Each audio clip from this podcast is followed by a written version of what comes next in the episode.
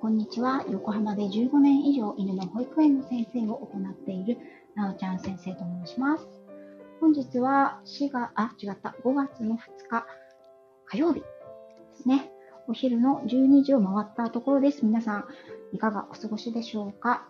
えっ、ー、と、きっとね、ゴールデンウィーク連休中の方もいらっしゃると思いますし、またはゴールデンウィークもカレンダー通りお仕事だよという方もいらっしゃると思います。えっ、とですね、ちょっと私、雑談というか雑用をしながらお話をさせていただきますので、今、今現在は、あのー、スマホの画面が見えてないで、イヤホンをしながら歩いている状態なんですけれども、ちょっとだけすみませんね。はい。と、これからね、お昼ご飯を作るので、お湯を沸かしたいと思います。あ、ミキさん、こんにちは。プリンさん、こんにちは。来ていただいてありがとうございます。はい。お昼の時間ですね。皆さん、今日のお昼はもう召し上がりましたか？えっ、と、私はですね、今日は、本当は火曜日は犬の保育園の日なんですけれども、えっ、と、今日はお休みにしています。で、第5週目を通常はお休みにするんですが、今日の代わりに第5週を営業して、今日はお休みという形を取らせていただいています。まるまるさん、このめさん、こんにちは。来ていただいてありがとうございます。今からね、ちょっと、あの、お蕎麦を茹でるので、ちょっとお湯を入れたりとかするので、雑音が始ま、入ると思うんですけれども、あちゃあちゃ。すいません。ちょっとご容赦いただければと思います。はい。で、今日はね、なので私はお休みなんですけれども、えっ、ー、とですね、これから、この後ですね、息子の学校の避難訓練、親が、こうなんか災害時に何かあった時のことに備えて、あの、親が引き取りをに行くっていう引き取り訓練が、あの、もうね、すぐにありますので、はい、それの前に、お昼ご飯を、旦那の分も作って、ささっと食べて、引き取り訓練に行きたいと思っています。で、今日の午前中は、えっ、ー、とね、お休みというか、時間があったので、母とね、一緒に、みことさんのお散歩にね、行こうかって言って、あのー、久しぶりにね、母と、みことさんと3人で、近くの公園をぐるりと歩いてきました。サムネはね、その時のみことさんの写真になります。はい。えっ、ー、と、ありがとうございます。ヒロバンクシーさん、こんにちは。来ていただいてありがとうございます。そうなんですよ。あのね、えっ、ー、と、ちょっとね、初めて聞いてくださる方のためにも、ちょびっとだけ経過を報告したいと思います。えっ、ー、と、うちの、このサムネイルの、みことさんという愛犬さんなんですけれども、えっ、と、13歳ですね。で現在、えっ、と、慢性可能性長所それから腎不全を患っております。えーと、そしてもうすぐ、まあ、数値的には膵炎にもなりかけているということなんですよね。うん、で、えーと、実は先週の、えー、木曜日、先週の木曜日かな。うん、そうですね。に、あの、主治医の先生からね、ゴールデンウィークを乗り越えるのは厳しいかもしれませんとゴールデンウィークはもう、うん、超えられないかもしれません。というふうに伝えられていました。まあ、人間で言うところの余命宣告ですね。はい。それで、まあ、私はその日にね、あの、皆さんに泣きついたわけなんですよね。はい。というのも、みことくんの症状としてはですね、まあ、あの、ヒロバンクシーさんがね、スリムなワンちゃんですね、というふうにおっしゃってくださったようにですね、あの、もう体内にね、あの、あまり栄養を吸収ができない、留めておけない、っていうような症状も出ています。それは腸、腸炎のね、あの、せいなんですけれども、うん。なので今、ほとんど食べるものは結構流動食みたいな感じのものが多かったりとかね、うん、しています。それでも、体調のいい日は、いいんですけど、食べてくれるんですけど、体調が悪い日はね、全く食べず、飲まず、嘔吐下痢を繰り返すというね、感じで、えっ、ー、と、体重もね、もともとあった3.8キロから、まあ一番辛い時期は2.8キロ、1キロ。ね。彼はもともと3.8キロ、まあ4キロ近くしかなかったので、体重の4分の1を急に失うようなね、もうライザックもびっくりみたいな感じの減り方をして、脱水にもなり、っていう感じでした。で、まあ腎不全もあるので、人間のようにね、あの、透析ができないですから、定期的に、その、点滴に行かないといけない。ということを言われていたんですね。すいません、今、ちょっと鍋を洗ってるので。水の音がしたりとかしてますけど、はい。えっ、ー、と、ただその点滴はですね、2種類の点滴がありまして、静脈点滴。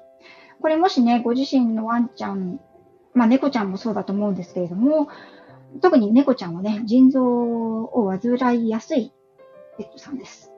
10歳を超えてくると、ほとんどの猫さんが腎臓病を患うというふうに言われているぐらいなんですね。どんな感じで、その症状が進むか。そうした時にどういった治療法があるか。で言うと、この人間と違って透析という手段がありませんので、点滴をするということになるんですよね。うんで、点滴をすると体の毒素が多少、こう、流される、排出されるので、まあ動物さん自身も少し楽になるということだそうです。ただ、うん、点滴で、うん、こう、点滴ってこう、根本治療ではないので、やっぱり病気の進行を止めるとかね、病気をなくすってことはできないんですね。うん。あ、ありがとうございます。そうそうそう。うん。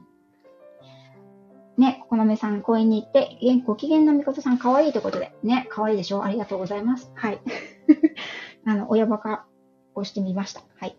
まるまるさん、寒くもなく良い天気ですもんね。お散歩で外の空気空気も吸えてよかったですね。と。はい。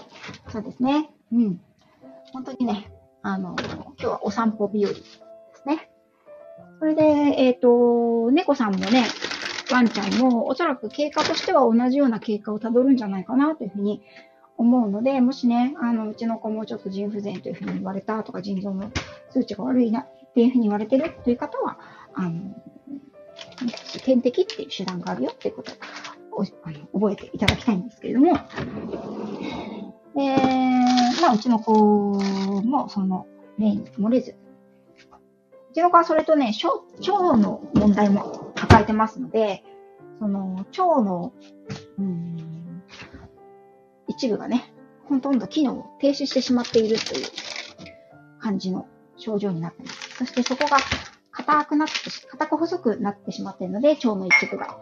そこをですね、食べるものっていうか、まあ、あの、食べて消化された、で、胃から送られてきたものが通過できないんですね。うん。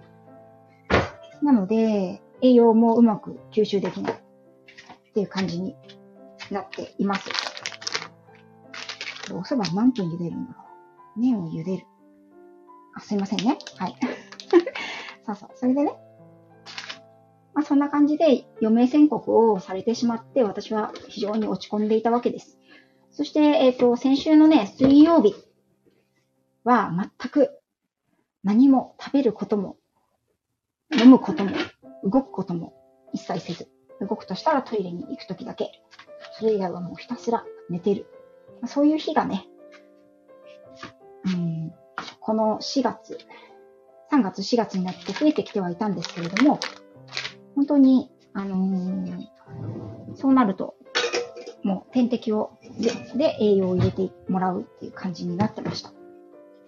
で、木曜日、水曜日がそんな感じだったので、木曜日、それから金曜日、先週のね、に、えっと、静脈点滴をしていただきました。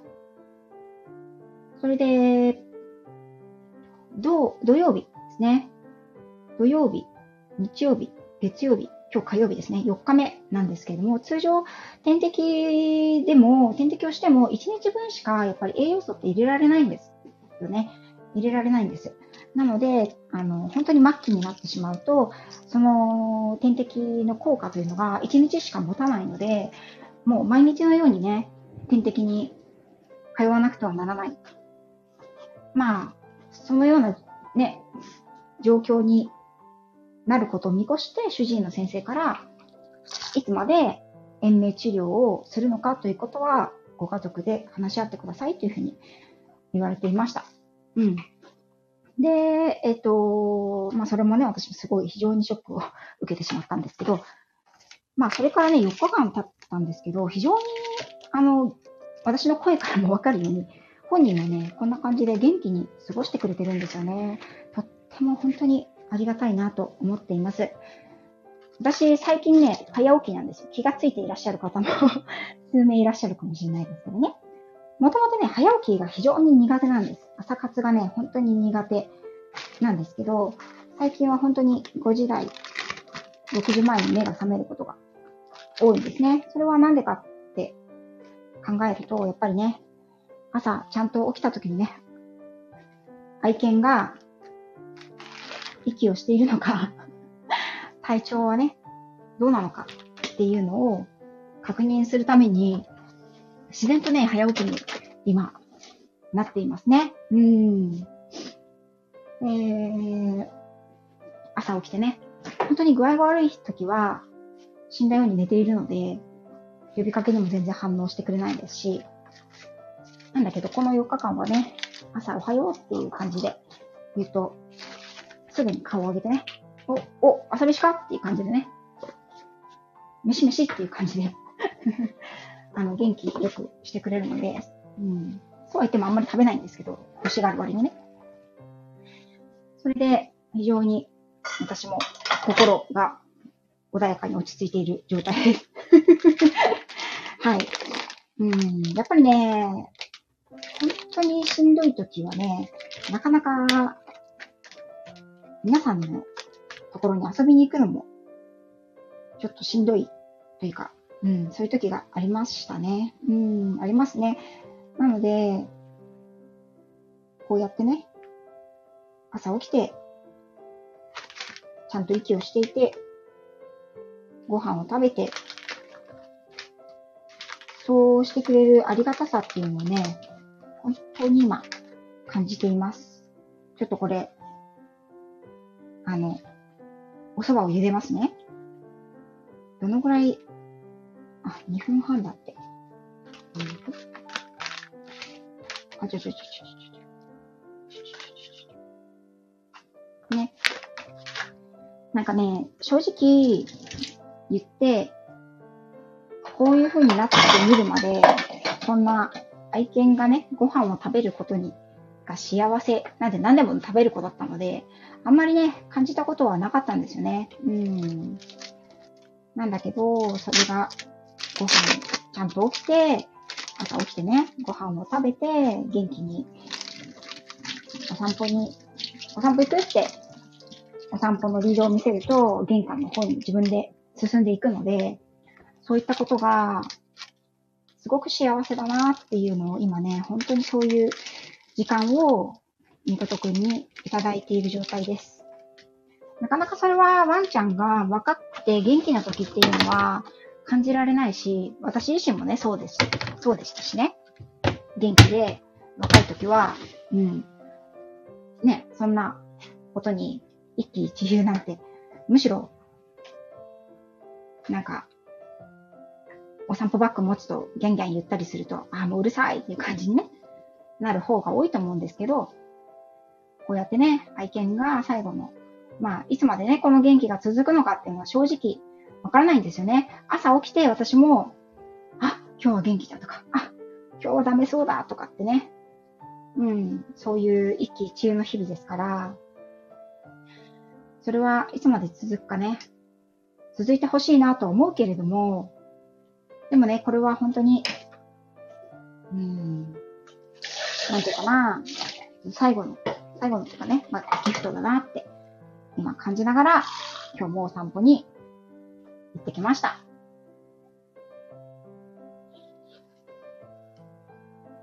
お日様いい、お日様のいい匂いがするよって、みことさんの声が聞こえてくるようですね。このみさんにね、言っていただいて。ね、このみさんに素晴らしいね、あのー、みことさんへのね、命の起源という詩を書いていただいて、はい、本当に胸に迫るものがありますね。あ、やばい。ちょっと待って。あー浮いた。お鍋が、ちょっと、食いこぼしてしまいました、私は。やだー。なかなか難しいですね、このびっくり水の、あの、タイミングってね。これもういいのかなこれでいいか。よいしょ。蕎麦を茹でるときに一緒にオクラも茹でてしまおうというこの荒技なんですけど、オクラを最初に入れればよかったのに蕎麦を最初に入れちゃったもんだから、オクラがまだ硬いっていうね。ダメ、ダメな主婦。典型的なやつですね、これね。はい。そう、それでね、えっ、ー、と、何の話してた？んだっけそう、命のね、起源っていう素晴らしい詩を、あのー、書いていただいて、それをこのめさんが朗読してくださってるので、よかったらまだ聞いていないよという方はね、こちらにいらっしゃるこのめさんのね、その命の起源、素晴らしい、あの、私は自分の愛犬の今の状態を想像しながら聞いていましたけども、他にもね、やっぱりちゃんと、あ、自分ではこういう、あれだなって、うん、思う身に迫るものがあると思うので、よかったら、この皆さんの命の起源、聞いていただければと思います。そうですね。まるまるさんが、なおちゃん先生が感じていることを、みことさんも感じているんでしょうね。ということで、ありがとうございます。私もそうだと思うし、でね、あのー、私、配信でもお話しましたが、えっ、ー、と、みことさんとね、アニマルコミュニケーションをしたんですよね。うん。まあちょっとあの、アニマルコミュニケーションに関しては、ここでは詳しくはお話しませんが、うんと、動物さんとね、第6巻を通してお話をするという、まあ一種のコミュニケーション法になります。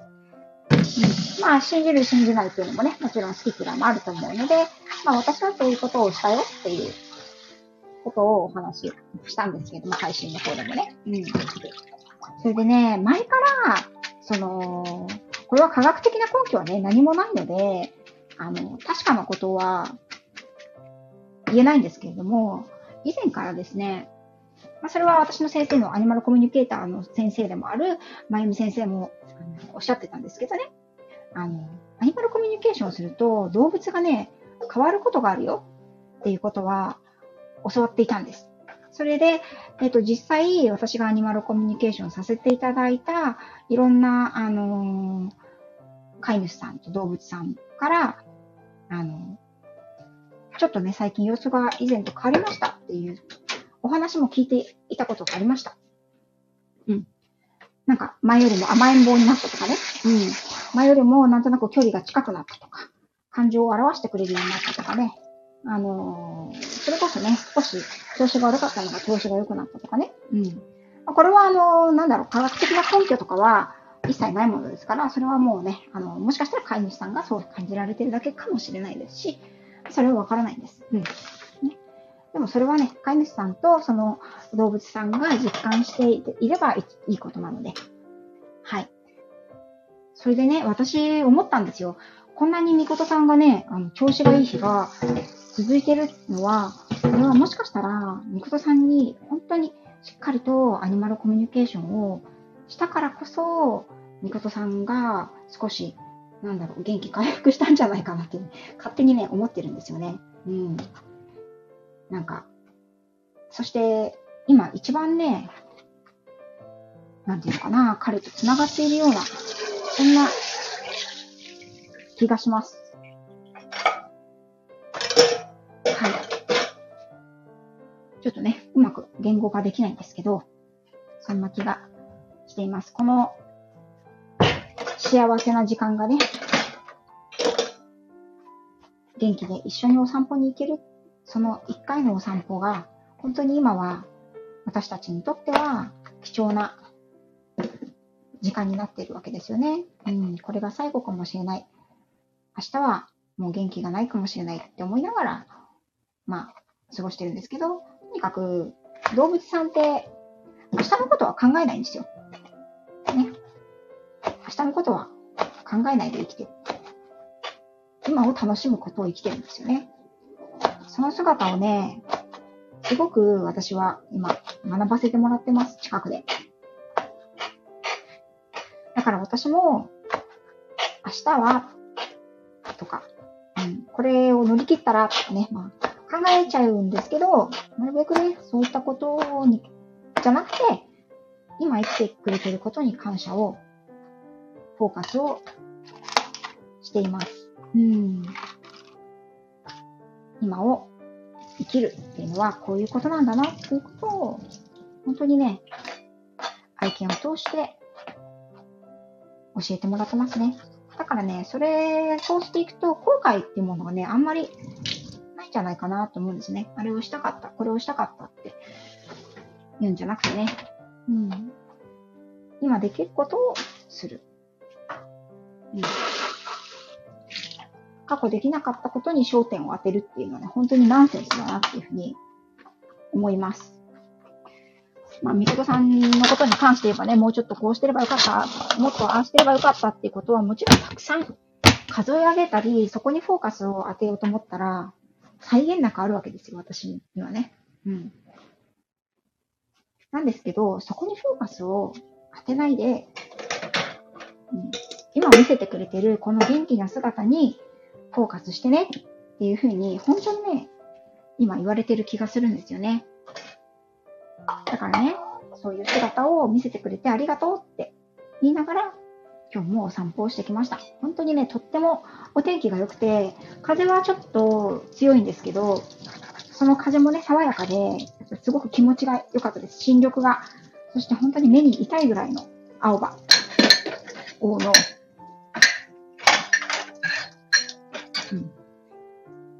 散歩日和でした。はい。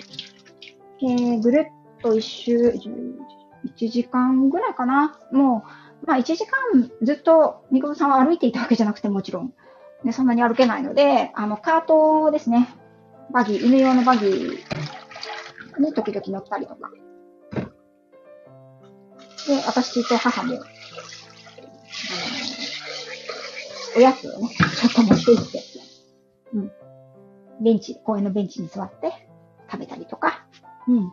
そんなね、幸せな時間を過ごしました。母ともね、私は母ととても仲が良いんで、二人でいろんなところに大人になってからもね、よく行きましたし、先代の犬の時も、みことの時も、二人で本当によくいろんなところに散歩をして、うん。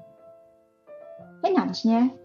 母とも10年後は、こうやって同じように、同じ速度で話せるかどうかっていうのはわからないですよね。うん。